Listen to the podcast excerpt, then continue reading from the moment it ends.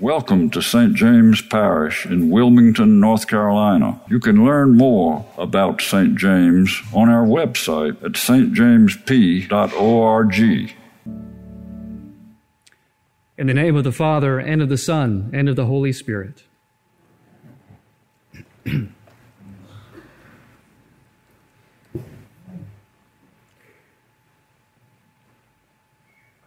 One of the inevitable, inescapable realities of life is that all of us, and yes, all of us, will at times get stuck in valleys.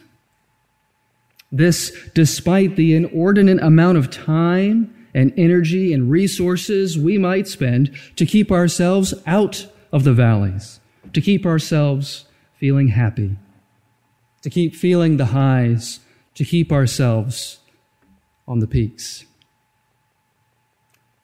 And yet we find ourselves in valleys, valleys in which we feel tired to our core, valleys in which we feel wearied in our spirits, valleys in which we feel dry to our bones. And as inevitable as hitting any of these valleys is the reality that all of us, and yes, again, all of us, know or will know the grief of losing someone we love. And in such valleys as these, all of us can say, all of us, like the whole house of Israel in exile and uncertainty. Our bones are dried up, and our hope is lost. We are cut off completely. But as we see and hear today, even when in deepest grief, we are never too grieved for joy. Even when our bones are dried up, we are never too brittle for new life. Even when stuck in the deepest of valleys, we are never beyond the reach of saving. Because by the power and the presence of God, we are never alone, never forgotten, and never beyond hope. For as the prophet Ezekiel tells the scattered people of Israel, Thus says the Lord God, you shall know that I am the Lord when I open your graves and bring you up from your graves, O my people. I will put my spirit within you, and you shall live. And I will place you on your own soil. Then you shall know that I, the Lord, have spoken and will act, says the Lord. It's hard for me to believe but I've been a priest for two and a half years, ordained a deacon nearly three years ago. And in that, what sounds like a short period of time, and in the grand scheme, it is, I've still presided at a number of funerals. The same is true, perhaps even more so, for Cheryl and Philip. It's a significant part of what we do as our vocation. And each and every funeral that you attend here or elsewhere is hopefully anchored with the same message the message that we all, all of us, have the tremendous privilege to preach. The message of hope, even in grief, the message of life, even in death. And if you've been to a number of funerals, then you will probably recognize that a significant portion of today's gospel passage is among the most frequently used to proclaim this message, and for good reason. In this passage, we hear the story, unique to the Gospel of John, about the death of Mary and Martha's brother and the death of Jesus' friend, Lazarus. And when Jesus arrives, Martha and Mary, they say the same words Lord, if you had been here, my brother would not have died. And still others said, Could not he who opened the eyes of the blind men have kept this man from dying? They had seen and they had heard the miracles that he had performed, things beyond which they had thought possible. And yet they still questioned him. But as we hear, Martha says to Jesus, But even now, I know that God will give you whatever you ask of him. And Jesus said to her, Your brother will rise again. Martha said to him, I know that he will rise again in the resurrection on the last day. And Jesus said to her, I am the resurrection and the life. Those who believe in me, even though they die, will live. And everyone who lives and believes in me will never die. Do you believe this? She said to him, Yes, Lord, I believe that you are the Messiah, the Son of God, the one coming into the world. And here, even here at this moment, even Jesus, knowing what he was about to do, grieved and he wept.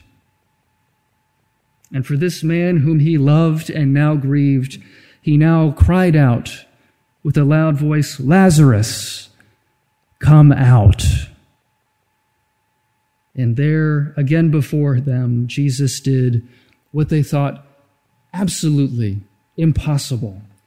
The most impossible act of all, bringing the dead back to life. The greatest sign yet of his identity and his purpose, an indication of what he had already accomplished. As we hear in the beginning of John's gospel, that all things came into being through him, and without him not one thing came into being. And a sign of what Jesus would accomplish soon thereafter. The full manifestation of the words that he says here to Martha I am the resurrection and the life. Not resuscitation to this life, as we see here today with Lazarus, but a sign of resurrection to new and everlasting life, as we will soon celebrate at Easter. It's a sign of the reality that we live and see in the cycles of life all around us. We see this reality each day.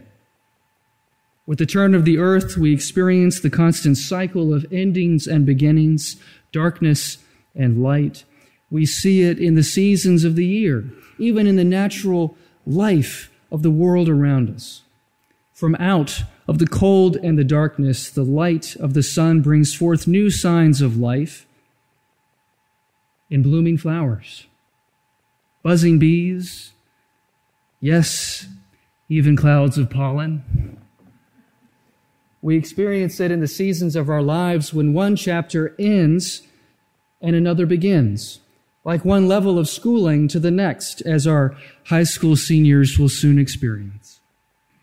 Moving from one place to another, one position to another, as Katie and I did just eight months ago ourselves when we moved here to Wilmington. And yes, moving from regular working vocations to the vocation of retirement.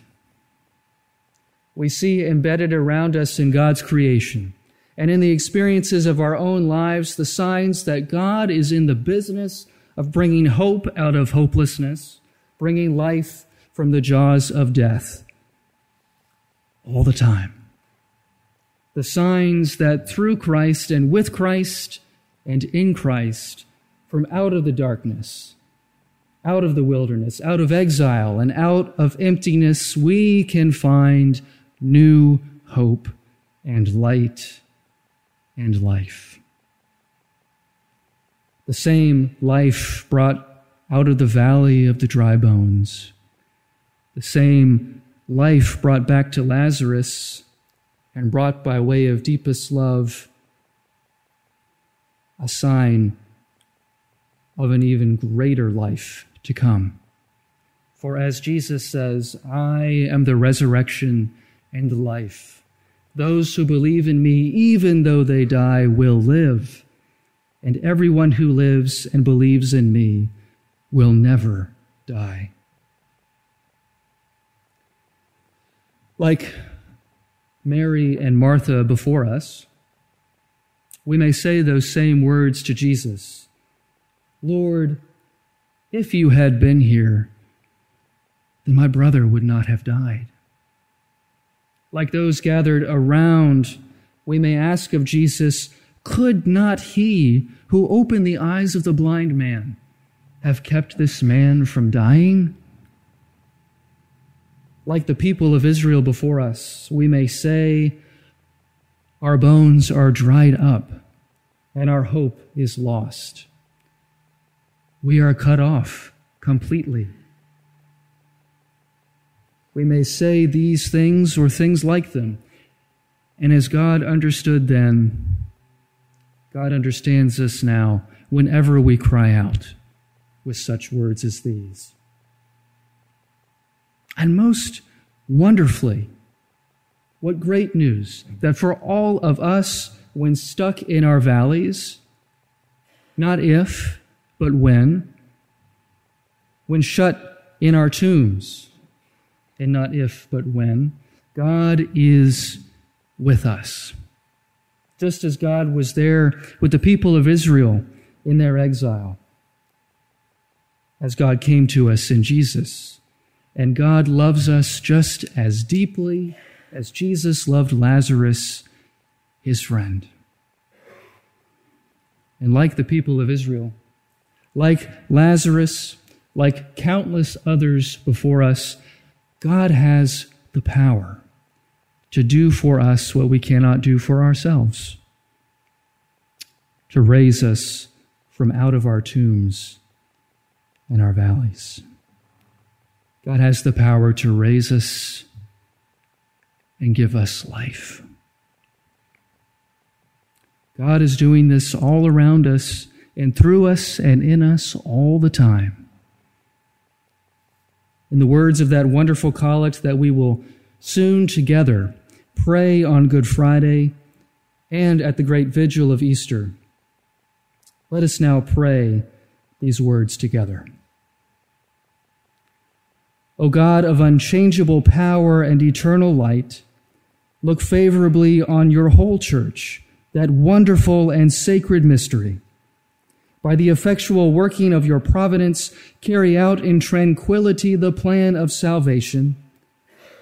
Let the whole world see and know that things which were cast down are being raised up, and things which had grown old are being made new and that all things are being brought to their perfection by him through whom all things were made, your Son, Jesus Christ, our Lord. Amen.